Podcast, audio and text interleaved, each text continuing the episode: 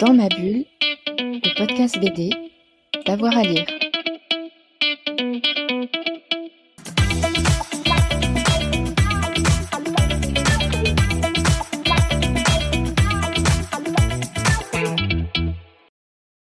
Alors, le dernier, Adèle Blanc-Sec, euh, effectivement, on connaît Adèle Blanc-Sec depuis un petit moment, puisque Tardy a entamé sa grande série en 1976, donc ça fait quasiment quasiment 46 ans, si je ne dis pas de bêtises.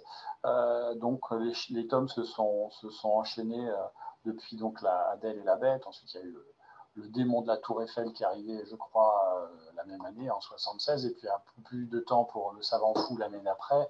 Les momies en folie en 78, en 80, le secret de la, salamandre, puis le noyer à deux têtes, encore quelques années après. Puis là, Tardy a commencé à prendre de plus en plus de temps entre, entre les les, BD et les espaces, on arrive à tous les monstres en, 94, en 98 le mystère des profondeurs, en 2007 avec encore un peu plus d'espace le labyrinthe infernal et aujourd'hui en novembre 2022 le BD des buts de Chaumont. Alors on connaît, tout le monde connaît au moins le nom Adèle Blanc-Sec, on sait que c'est une série historique, euh, fantastique aussi, et puis au fil des, au fil des, des tomes, euh, bah, tout Tardy a été de plus en plus original, fantaisiste, ce qu'on veut. Au début, c'était quand même très, très cadré sur les blancs Il y avait de la fantaisie, mais il y avait beaucoup de choses, des repères historiques. Euh, il y avait beaucoup de personnages qui passaient, que ce soit Brin d'Avoine, enfin bon, énormément de personnages qui passaient. Et puis là, il y a eu un coup d'arrêt entre ce tome 9 qui commençait déjà un peu à partir, à partir un peu à, dans Suffet ou dans l'extravagance, et selon, euh, selon la lecture. Et puis, et puis, ça venait, on attendait, on attendait, on attendait ce tome. Et puis, comme souvent, quand on attend trop longtemps, eh bien, on est un peu déçu. C'est mon cas. J'adore Tardy, j'adore Adèle Blanc-Sec, donc j'avoue que je suis un peu déçu. Euh, on, a tous, en tout cas, vous avez sans doute lu euh, les déclarations de Tardy qui expliquaient que il voulait mettre fin à la série, que 10 tomes, 10 tomes c'était largement suffisant.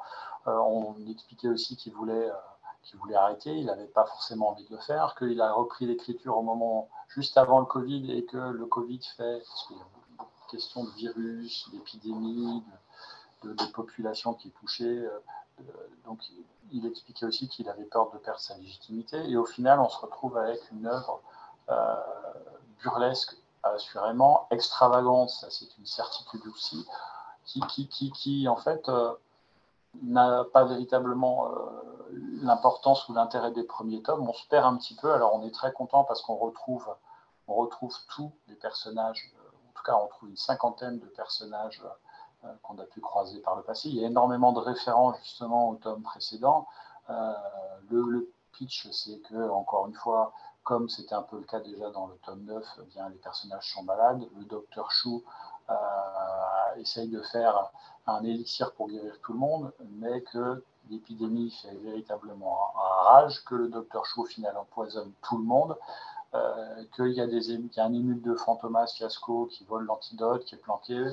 Tout le monde revient, tout le monde se mêle. Euh, c'est très sympathique, mais, mais ça n'a ni queue ni tête en dehors de découvrir véritablement euh, le dernier album de, Jacques Tardy, qui est, malheureux, qui est malgré tout toujours très qualitatif au niveau de son dessin, toujours très bien écrit. Alors il est peut-être un petit peu plus bavard que par le passé, euh, c'est encore toujours une couleur très agréable, et puis on est extrêmement content de, redécouvrir, encore une fois, euh, Adèle Blanc-Sec, on ne se prive pas de son, plaisir, mais néanmoins, on a l'impression qu'il voulait absolument boucler sa série, il le fait très bien, et que, euh, et que c'est l'ultime enjeu de cet album, c'est de boucler cette série, de faire en sorte d'avoir un, corpus complet. Et à la fin euh, de ce, tome, ce qu'on retiendra, en tout cas moi, ce que j'ai retenu, c'est surtout la phrase suivante ce n'est pas exclu qu'un faussaire fasse une quelconque suite. On, est vraiment, on est vraiment dans l'idée de, l'héritage déjà qui transmet. Alors, Tardy à 76 ans, on peut comprendre ce genre de choses, d'autant plus que dans l'actualité, on a pu voir des gens reprendre des séries que, l'auteur initial souhaitait ne pas voir reprendre. Je pense notamment à, Gaston Lacaffe. On a aussi un petit peu l'image de Vicky Luke depuis quelques années qui est un peu reprise.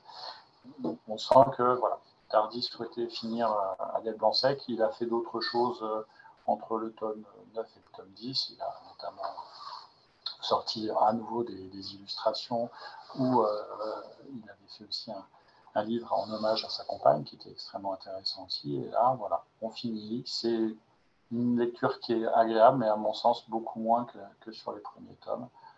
Donc il y a quand même une petite déception de finir sur, sur quelque chose d'aussi foutoir. Voilà. C'est dit, ça marche c'est un peu dur et c'est mal exprimé. Donc je pense que si les gens écoutent, euh, ça va, partir en sucette. Mais bon, c'est vraiment, moi, j'ai vraiment trouvé ça moyen. Dans ma bulle, le podcast BD, d'avoir à lire.